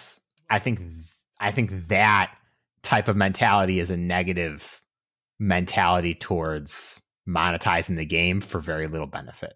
That person who did one or two in the week probably bought raid passes to do those 5 or 6. And their overall benefit was almost nothing. I'm sorry, but 2 times Stardust for 2 days. If somebody told me that was happening next Saturday, Sunday, I wouldn't even blink about it. Like, for no reason. Like, if it was just, hey, next Saturday, Sunday, 2 times Stardust, it'd be like, cool. But to then have to do something to unlock that, it's just not a good enough reward to be compelling by itself. I think that's my biggest issue with it. I think it could have been 3 times Stardust for sure. But in my mind, I'm looking at it like these raids were going to happen anyway. Why not make it into something fun for us to track? The real-time tracker worked really, really well. Yeah, and it's always fun feeling like you're doing something together as a team. People were celebrating how many raids they were doing because it was tracking it. They did something really cool with that in that Today View window as well. People were talking about it on social. It was a thing. And I just saw so many people hating on it, and it really bugged me. My favorite thing that I saw and heard from several different people was that this was an attempt to boost revenue at the end of a quarter or something like that. Did y'all forget that we had Rayquaza in raids? I think the quarter was looking fine. I mean, like, if anything, that was probably the end of the quarter. We don't know when their quarters go to. Right, right. But it shouldn't even be part of the conversation. That, to me, that's lazy cynicism. Yeah, you know what I mean? I don't agree with that. I'm personally just of the opinion it was too many raids for too little reward. I don't care how many raids it was. I don't care what the reward was, but the two together is where it kind of pushes me over the edge and being negative about it. For sure. I just, I think, to me, I was like, the feature worked well, and I thought that was something to celebrate. And everybody was like, 40 raids, that's $40 million, because we don't get free passes every day or anything like that. Like, come on, y'all. It's just calm down a little bit. I can totally agree that the rewards were not stellar. I can totally agree that 40 million raids sounds like a ton because it is a ton of raids. But like, this is the first time they did a feature like this outside of a big event. And that feature itself for those big events was like introduced only for like Go Fest and stuff like that. Yeah. I think it's cool to see it co-opt into this. There were a couple of weird things where if you clicked on like the question mark, it said that the bonus would be in place until the next global challenge bonus active, that was which was carryover text from when it was live for GoFest or whatever the case might have been for Ultra Unlocks, I think. I don't remember specifically, but I don't think it was. I just saw so many people like demonizing Niantic over it. I was like, y'all, calm down. We got Stardust for something we would have done anyway. Like, people are going to demonize because in everyone's mind, when you first look at this, you see money. Yeah, like, it looks like a cash grab. It looks like a cash grab regardless. Sure. And the biggest thing is it worked. I don't mean it worked as a cash grab. I mean, it worked as a feature. Mm-hmm. There was no significant errors except for numerical, like display errors, right? Which means it's going to happen again, which means we're going to see this again. Right. And if we see it again and we see the same bad numbers, there's going to be a stronger reaction. I think 3 times Stardust would have been really good. Yeah. Three times for 2 days, 2 times for a week. Simple, plain and simple, in my opinion. Yeah. I can get behind that too. I can. But anyway, thank you for the email, John. Next email is from Hugo. And they said, hey, Chris and Kyle, Hugo here from Hong Kong. I just listened to your podcast in early 2021. I think it's about time I say hello. I've enjoyed listening to your podcast while walking around and playing Pokemon Go. About my Rivals Week experience, I was excited to see Timber in raid as I've been trying to catch a shiny and a good 90% plus IV ever since it was released. Around a week ago, I was very happy to see that Sparkle and a different color Timber after the raid. However, my heart sank when I saw it. CPU was just 716, which is a 12-11-12. Ooh, 80% Timber. Yeah. Oh, well, at least I finally got a shiny Timber. A few days ago, I managed to get a 742 Timber. I was very excited to check its IVs. I was expecting to be at least a 93% as it's close to the perfect 751. But to my surprise, it is a 15-14-12, 91%. I sighed once again, but hey, I did achieve both my goals of catching a shiny and a 90% Timber. I also managed to complete my Shiny Mew special research. Nice. My Shiny Mew is 14-13-14. Yes. I was hoping to get a Shundo Mew as I saw some people get on social media. So here's my question to both of you. Should Niantic make the IV of Pokemon capture from special research equal for everyone? Or is it fine that everyone gets a different IV depending on their luck?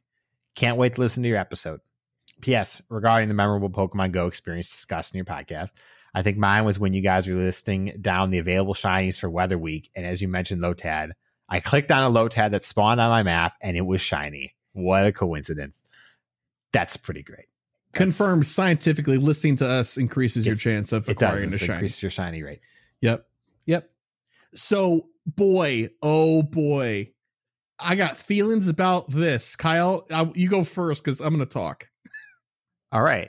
I have one thought, one question, leading with the question. How many scenarios does a Mew with ideal PvP IVs flip from a bad Mew, from a loss to a win? Because it's probably like one, if I had to guess. Yeah. I didn't understand the point you were making for a second there, but I 100% agree now that it's come to its fruition that the difference between a 15-15-15 shiny Mew and a 10-10-10 shiny Mew is so negligible. And that's why I'm curious. I would, if we weren't in the middle of recording, I would actually go look up and put the numbers in, but I'm not going to do that now. So I'm going to say it doesn't actually matter, and they should let the dice roll for the IVs. I feel the opposite. I think it should be locked. I don't care if it's 10-10-10, 13-13-13, or 15-15-15. You can only get one. And so it's frustrating that for those of us that when we don't get up 100% and we want to hunt more so that we can, we don't have the opportunity. I don't want it to be 0-15-15 for some PvP requirement. If it's 15-15-15, that means everybody's got it. It's not special, but it does scratch the itch for people that do care, and there's no harm in it. So I think that there is a little bit of harm done in the dice roll, because for the people that it does bother, because this game is partially built around those people that want to continue to hunt until they get their ideal IVs, it is a little bit disrespectful to that gameplay. Yeah. Okay. In the big picture, it doesn't make a difference. It doesn't. But I think I just want to say, the difference that a Mew makes in its total IVs is exactly one win. It doesn't matter. That's not what I'm talking about. The usability doesn't matter. It's about the feel, because if you get you finally get your shiny Mew, you've walked 151 kilometers. You've done a million other things. I'm working through it right now. I'm almost finished walking my kilometers. It's the masterwork stuff takes a long time. Kyle's gonna finish it by 2024. That's how long. Once I get the catch one done, I'll be able to do the other ones, no problem. Okay. All right. It'll be great to see that happen. I'm excited for us to both have our shiny Mews very soon. But when you appraise it, and if it's 10-10-10, you cannot tell me that your initial is like, oh man, like come on. I mean, honestly, a 10-10-10 is just as funny. I saved 0%. I actually don't even think I have a 0%, ironically enough. I have like a 2%. That's the lowest I have. It's funny, but it still feels bad. I mean, it doesn't feel that bad for me. We just use humor to cover up and cope with our personal just distress. My regular Mew is not that great. My Celebi is not good. My Celebi is actually awful, if I remember correctly. And it just doesn't. I think that's just Celebi, buddy. Well, no, but I mean, if Celebi had a grass fast move, it'd actually be pretty all right. But yeah, that's a problem. Separate problem. I don't know. I think there's a bigger issue in that we need to be able to get a second, like another Mew or more Mew, because people powered up their first one. There's that. And then also there was a glitch back when the stack was the thing that got reset. You could get a second regular Mew. So some people have three. That being said, I agree. I understand. Appreciate. Doesn't make a big difference overall. But just there's a little window when people are like, it's 11, 12, 11, that you're like, dang, that ain't special at all, is it? It could have been better. Like, remove that feel bad situation from the equation, especially because it doesn't matter. Yeah. I mean, that's fine. I will give you that. I just simply don't agree. That's all. Great. That's what I like to hear. All right. Thanks for the email there, Hugo. Appreciate it. This last one is from Mitch. Hello, Crubbish and Kylemer. Hey, Mitch. What's going on, my sustainable friends? I have had a great week of play, and I look forward to the start of Sustainability Week. I battled a lot last week in GBL. I used a team in Open GBL that pretty much carried me to rank 20. Now that I'm at rank 20, I am done for the season. It seems like my skill just falls off the edge of a cliff when I see that ELO number. Thanks to Venusaur, Bastiodon, and G Stunfisk. That's a nice set. Updates on Twitch. GoCast Farion, El Bronchosaurus made some emotes for me. Thank you. Exciting times for those already on the gravy train. They're nice, very fun emotes. Yes. I love them. And one other thing. I like Binacle. It's not weird or creepy. It's cool. One of my favorite Pokemon. It'll go in my future best buddy box right next to Electric. Get out of here. Mitch, you're just being contrarian here. That's my job.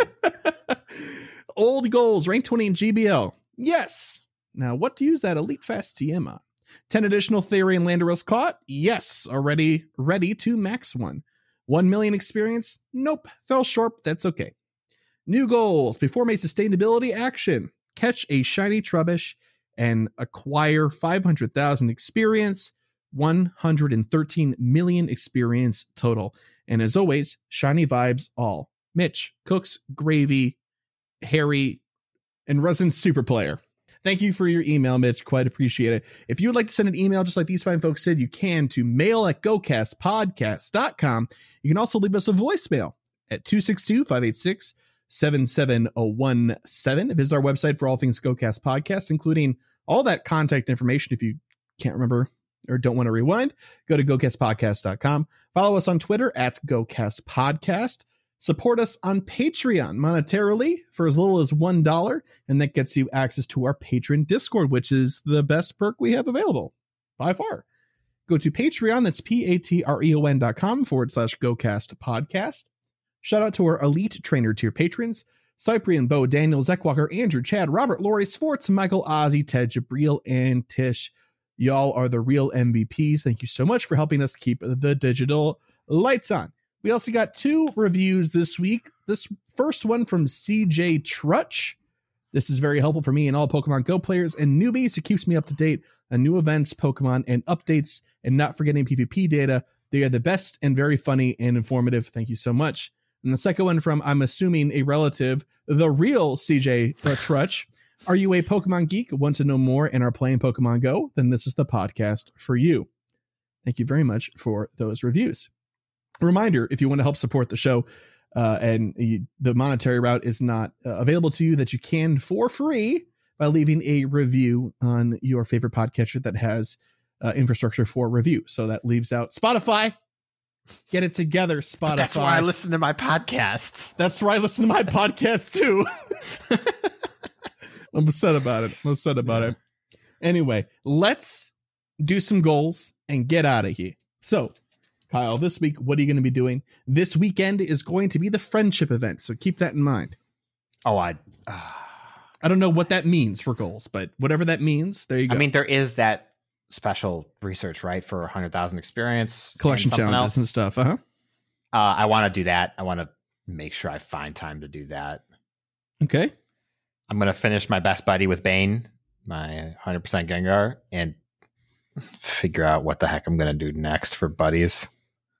Okay, let's go for 350,000 Stardust, because I'm assuming you can't lucky egg that research experience. So anything else? Just those three? Yeah, just those three. I am officially cutting back on spending on Pokemon Go outside of events or very compelling raids at the moment. All right. That sounds like a good plan to me that I will not subscribe to. My goals for this week are going to be Friendship Day in its entirety, all the things that I possibly can do them, collection challenge and all the other challenges. Just do it all. 1 million experience total. Hopefully Friendship Day will help push me over the edge with that sort of stuff. And then work on my friendship with Quasar, my 100% Rayquaza. I've got him to the first heart, of course. It's very easy to do. And I'd like to work on the rest with walking and doing events and playing this weekend or weekend.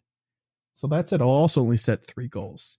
But that's it. We've gotten to the end of the episode. Thanks so much for listening all the way through. Kyle, thanks for being here. Thank you for having me. Hey, anytime. It'd be weird if I didn't. Let's be honest. Be weird if I wasn't here either. That's a wild Nidoqueen. I don't know. Oh, that's even stranger. I don't think I'd want to do a solo show. That'd be kind of weird. You did it once. Yeah, it was weird. One time in 141 episodes. It was very strange. Yep. Yeah. Anyway, we'll see y'all next week. Thanks so much for listening all the way through. Bye-bye. Bye.